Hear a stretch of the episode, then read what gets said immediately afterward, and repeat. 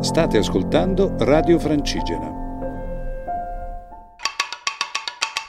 La grandiosità della natura in Nova Silva Filosofica, a cura di Tiziano Fratus. Benvenuti a questa nuova puntata di Nova Silva Filosofica, la grandiosità della natura. Dopo le quattro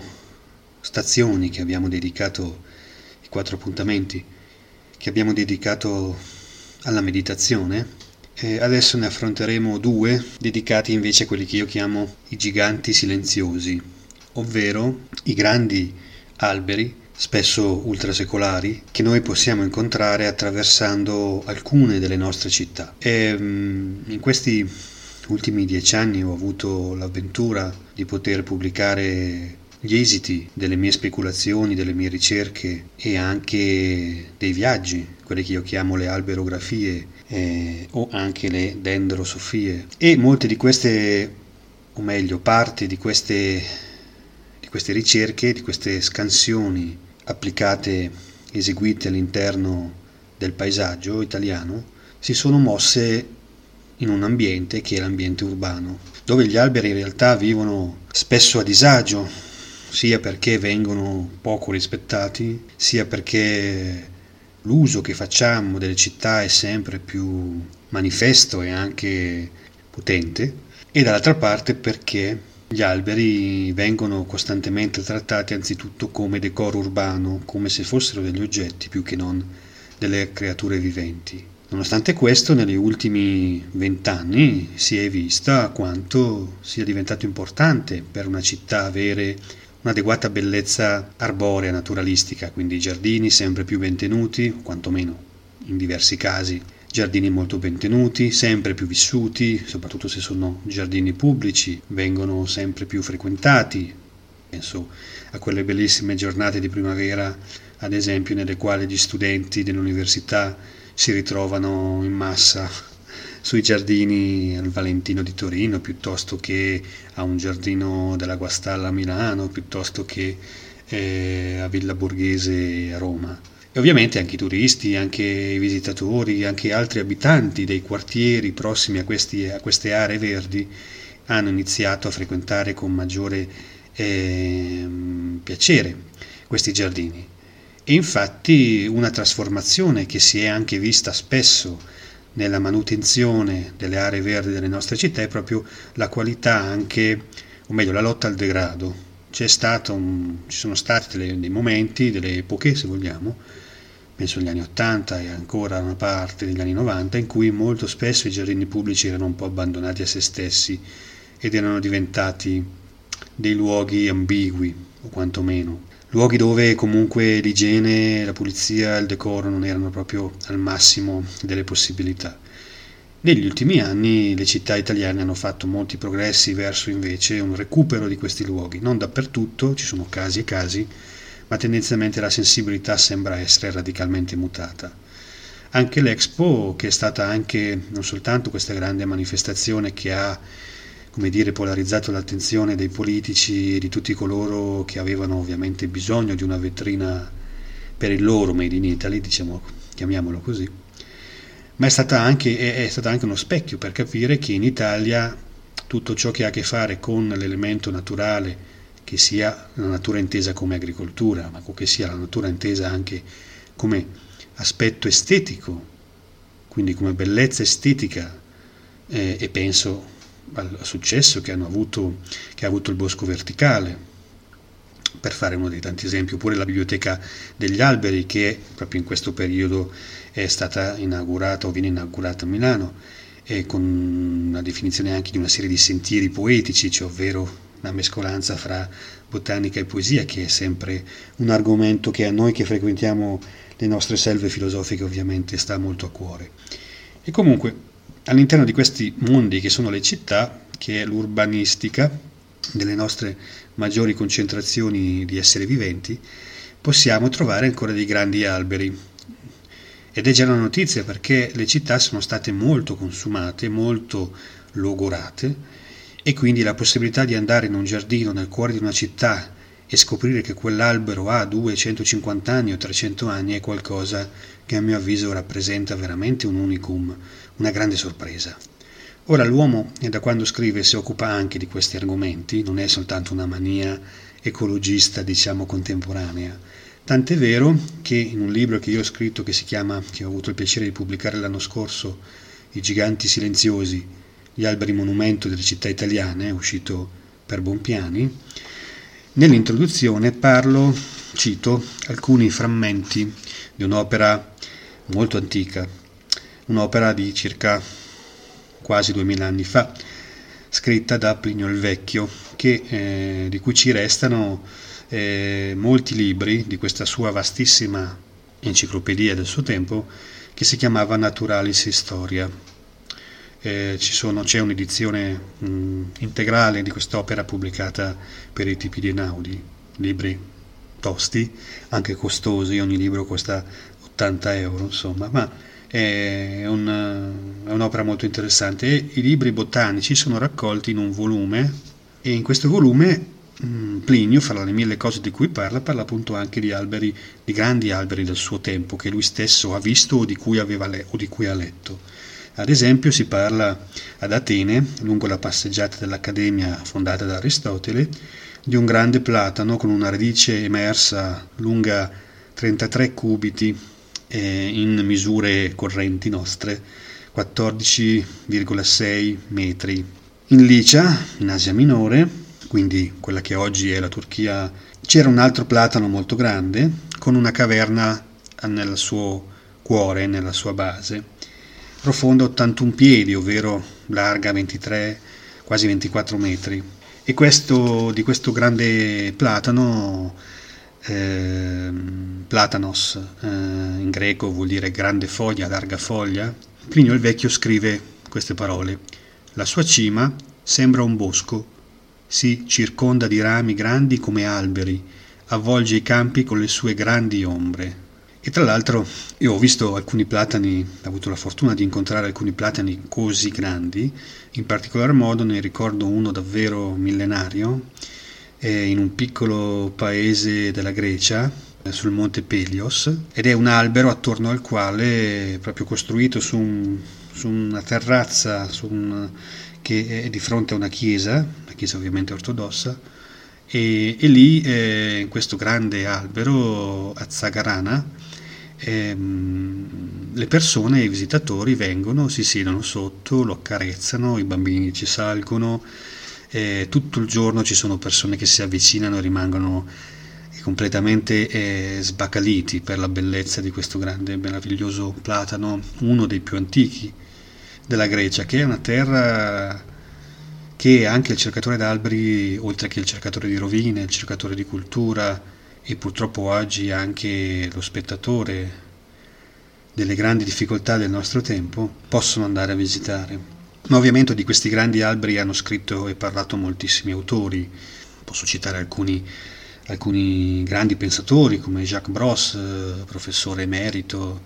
eh, parigino, che scrisse quel libro fantastico che si intitola Mitologia degli alberi, pubblicato da Rizzoli in Italia, oppure eh, René Guénon, no? grande visionario,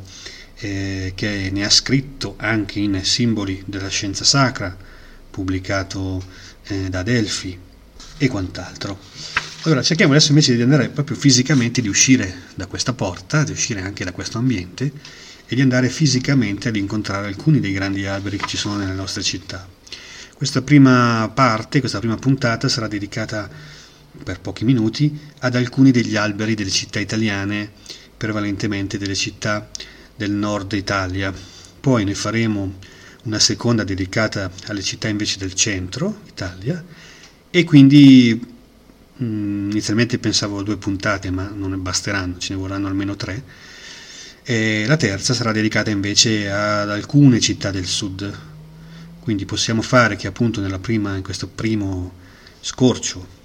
per quello che ci rimane visiteremo alberi di Torino, di Milano e di Genova. Nella seconda, la prossima, visiteremo Bologna, Firenze e Roma. E infine, nella terza, fra due settimane, Napoli, Palermo e Cagliari.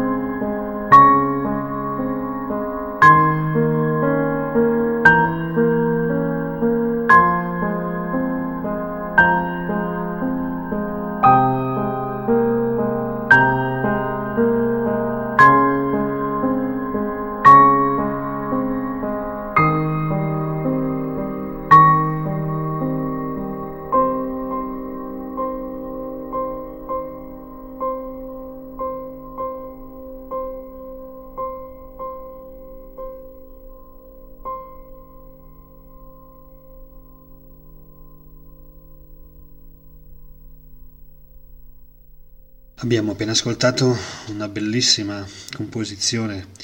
al pianoforte di Ryuichi Sakamoto. Ancora mi ricordo i primi anni che ascoltavo la sua musica, ero un ragazzino e nel 1990 incominciai a, a seguire passo passo la produzione artistica di Sakamoto. Nel 90 era uscito un disco che si chiamava Beauty, si intitolava Beauty, e era stato lanciato con un video molto pop, eh, una bellissima donna che cantava con questa voce suadente e un video molto colorato, quella la mia è stata la generazione che si è un po' appassionata alla musica anche grazie ai videoclip, ai video musicali. Non so se oggi i ragazzi abbiano ancora questa avventura, per noi era, era quasi un obbligo, insomma e andai a vedere poi Sakamoto quando uscì il disco, uno dei dischi successivi che era stato Sweet Revenge nel 94 avevo 18-19 anni. Mi ricordo ancora che mio padre mi portò in macchina fino al Lingotto a Torino per vedere noi si viveva al tempo in provincia di Alessandria quindi abbiamo fatto le nostre due ore di macchina, un'ora e mezza, e poi mio padre mi aspettò fuori in un bar eh, e vidi il mio primo concerto di Sakamoto, poi ne vidi tanti altri successivamente nelle età successive che ho affrontato. Ebbene, eh, questa canzone era tratta, si chiama Solitude, solitudine, uno stato che ovviamente il viaggiatore, il dendrosofo che attraversa le selve filosofiche ama e anzi ne ha bisogno, ed è tratto da un film eh, che si intitolava Tony Catitani, che non ho, non ho visto, ma la musica è quella che abbiamo appena ascoltato. Ebbene, torniamo ai nostri alberi e allora visitiamo alcuni degli alberi, dei primi alberi delle città del nord. Torino, Milano e Genova sono delle città, come sappiamo, costituiscono quello che una volta si chiamava il triangolo industriale. In tutte e tre le città hanno degli orti botanici, orti botanici molto piccoli, dovuti al fatto che ovviamente sono stati disegnati nell'arco dei secoli all'interno di eh, spazi molto piccoli. L'orto botanico di Torino si trova, che dei tre è il più grande, si trova eh, addossato al Castello del Valentino, che oggi è sede della Facoltà di Architettura, e venne fondato nel 1729. E inizialmente erano due aiuole e olitorie, il mercato olitorio era il mercato di Roma anticamente dedicato alle erbe, infatti molti orti botanici nascevano, sono nati fra eh, 300 e soprattutto nel 500, che è stato il grande secolo dell'esplosione dell'Ortus Botanicus come entità all'interno proprio delle attività accademiche dell'università, e poi successivamente sono nati anche gli altri, altri orti botanici, fra cui appunto i, i tre di cui parlerò adesso, quantomeno i tre delle città di cui parliamo. Quello di Milano si trova invece eh, addossato anche qui alle, alle mura di Brera, e venne fondato nel 1774, quindi siamo sempre nel corso del XVIII mm, secolo. Pochi anni più tardi, proprio all'inizio dell'Ottocento, venne fondato invece un piccolo orto botanico nella città di Genova, in particolarmente in una zona sulle mura dello Zerbino, come erano chiamate al tempo, sopra la zona portuale, sopra Porto Vecchio. Questi tre orti botanici oggi ospitano diversi alberi interessanti, anche se nessuno di questi in realtà è un albero così immenso, così grande. I più grandi alberi che noi possiamo vedere in queste città sono alberi che si trovano eh, in giardini di ville private. Quindi, ad esempio, Torino, il campione della città di Torino per quanto riguarda le dimensioni e probabilmente anche per quanto concerne la sua età, è un grandissimo platano meraviglioso, molto amato dai torinesi, che si trova all'ingresso dei giardini di Villa Sartirana, quella che oggi si chiama Parco della Tesoriera. Villa Sartirana è diventata una biblioteca civica come tanti edifici di ville, di parchi che sono nel tempo, nell'arco del soprattutto del Novecento, diventate patrimonio della città di Torino e quindi sono poi state restaurate e restituite al pubblico attraverso la definizione di parchi pubblici e anche l'uso civile degli edifici, delle ville storiche o comunque degli edifici che componevano le proprietà private. E questo grande e bellissimo platano, c'è chi dice che sia stato piantato nel, eh, quando venne disegnata per la prima volta il parco, quindi saremmo nella prima parte del Settecento. C'è chi dice che sia stato messo a dimora invece a fine, fine Settecento, oppure, questa è la mia, anche la mia tesi, che venne messo a dimora nel mille, intorno al 1815 quando il parco venne ridisegnato all'inglese, quindi con un disegno circolare, con un percorso circolare che gira attorno al perimetro del parco, eh, lasciando le parti interne attorno quelle più prossime alla villa eh, più libere, più sgombre. Comunque sta di fatto che questo è un grandissimo albero meraviglioso, sono 7 metri, 6,60 metri di circonferenza del tronco, come si dice eh, a petto d'uomo, cioè a 1,30 m dal base e circa 7 metri di circonferenza alla base del tronco, un albero meraviglioso, veramente immenso che svetta su, da solitario su questo giardino entrando proprio da Corso Francia. Questo è il grande albero, se vogliamo, di Torino. Poi altri bellissimi alberi si trovano ad esempio al Parco del Valentino, il Parco del Valentino che è stato disegnato negli anni 60 del, dell'Ottocento, quando lo, appunto la città era la capitale, la prima capitale d'Italia e lì mm, ci sono oggi, oggi possiamo incontrare almeno quattro grandi platani considerati monumentali, davvero molto belli e affascinanti e all'interno di tutta la, la zona ovviamente del Parco del Valentino esiste anche il parco, l'orto botanico appunto, come abbiamo già detto in precedenza, fondato nel 1729, quindi quella era tutta zona extramenia, era fuori dalle mura, no? fino al 1800 quando poi Napoleone fece abbattere le mura della città costruita, della città medievale eh, di Torino, ma comunque i Savoia già avevano iniziato a far costruire nelle campagne attorno alla città di Torino altre residenze, c'erano delle ville, c'erano degli edifici, dei castelli. Il castello del Valentino appunto era circondato dalla campagna del tempo e quindi già nel 729, quindi siamo appunto prima metà del, del XVIII secolo, qualcuno già iniziava a coltivare le erbe, poi sarebbe diventato anche un giardino botanico dotato di arboreto, quindi alberi provenienti prevalentemente da altri continenti, fra cui sequoie, fra cui ginkgo, dal Giappone e da tanti altri posti. Quindi questi alberi appunto oggi hanno raggiunto un'età vetusta, il più vecchio albero, il più annoso albero dell'orto botanico dovrebbe essere un platano orientale messo a dimora nel 1810. Per quanto riguarda invece la città di Milano, il discorso più o meno analogo, nel senso che noi abbiamo gli alberi più vecchi della città che probabilmente sono due ginkgo, un maschio e una femmina presenti nell'orto botanico di Brera, probabilmente datati, quantomeno stimati come età fra il 1775 e il 1776 e poi però i grandi alberi della città, che sono anche in questo caso platani, si trovano invece nei giardini pubblici di ville che una volta erano ovviamente ville private e soprattutto i grandi platani svettano, quelli che io chiamo i vulcani del Conte Silva, svettano nei giardini, nel, nel parco di Villa Litta, siamo nella periferia di Milano. E Villa Litta che oggi è un parco pubblico con l'edificio della villa che è diventata anche in questo caso biblioteca eh, civica, ci sono due grossi meravigliosi platani, li chiamo vulcani perché sono doppi, se uno va a visitarli vede che ce n'è uno all'ingresso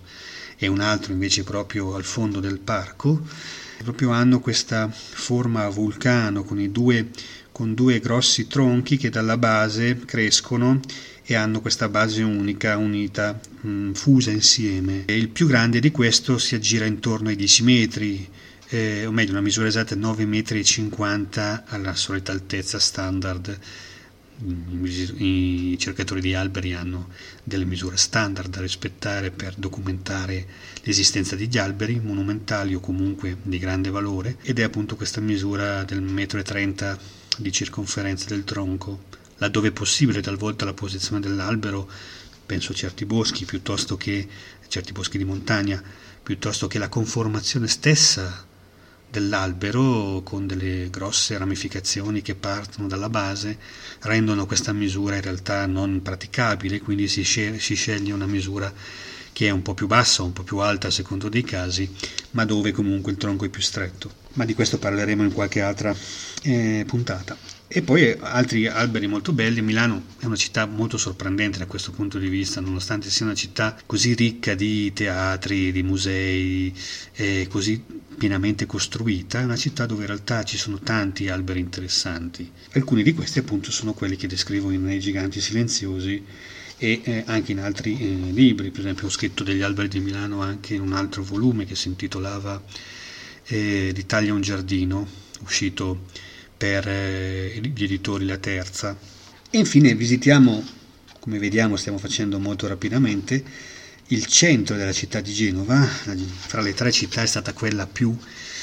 purtroppo più travolta dalla bulimia del cemento, come la chiamava Giorgio Bocca, ovvero una città dove appunto il, l'uomo ha costruito dovunque, eh, insomma basta attraversarla con la macchina per rendersi conto di quanto sia stata, la natura sia stata poco rispettata nel centro almeno di Genova, però Genova ha nel cuore alcune oasi, una di queste appunto è il piccolo orto botanico, dove però noi non potremo incontrare alberi davvero grandi e particolari, anche se c'è una ricca collezione molto, molto mh, sorprendente di piante eh, di climi tropicali, no? nelle serre della, del piccolo orto botanico che si è costruito e a cui Thomas Embury, il fondatore dei giardini Embury di Ventimiglia, ha anche regalato l'edificio che ospita oggi gli uffici dell'orto botanico e dell'università. La parte più interessante, ripeto, appunto sono le serre. Le serre offrono, ricordo una, una pianta del Madagascar, eh, una ravenala con queste foglie enormi che risalgono in maniera imperiosa eh, sembra un grande ventaglio di foglie, no? molto, molto affascinanti, molto fascinose. Le vere sorprese botaniche e i grandi alberi non li possiamo incontrare soprattutto nelle periferie, nelle ali della città di Genova, in particolar modo se noi andiamo verso Pegli, quindi siamo nella zona occidentale della, della città di Genova, Ovviamente in questo caso noi vedremo eh, alcune ville, ci sono due ville in maniera particolare che sono molto importanti e che ospitano eh, degli alberi eh, davvero oh, imponenti. E poi invece eh, dalla parte opposta, a Nervi, ci sono i famosi giardini pubblici di Nervi, eh, che sono mh, mm, quello che oggi ci rimane dei giardini privati di quattro ville di quella zona che sono stati poi resi pubblici e all'interno del quale noi possiamo incontrare per esempio la grande e meravigliosa Araucaria bicentenaria che è probabilmente la più grande Araucaria d'Italia con una circonferenza del tronco prossima ai 6 metri, anzi 6 metri esatti, e un'Araucaria dell'Australia detta Araucaria bitvilli, la specie, che ha una forma davvero sembra un grande dinosauro è uno dei nostri alberi più curiosi, con questo tronco che sembra un'immensa proboscide piantata dall'alto verso il basso, rilasciata, dimenticata da qualche immenso mammut che passava ovviamente a Genova. E mm, in quel giardino ci sono anche altri alberi molto belli, per esempio c'è un bellissimo canforo, ci sono delle palme cilene molto belle, ci sono degli olivi, ci sono moltissime palme delle Canarie che sono ancora rimaste nonostante le abbiano colpite il eh, punteruolo rosso e altre ancora.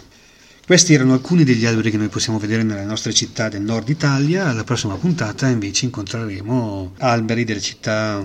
del centro Italia, quindi visiteremo Bologna, visiteremo Firenze, che non è una città dedicata soltanto all'arte, per fortuna, e visiteremo Roma.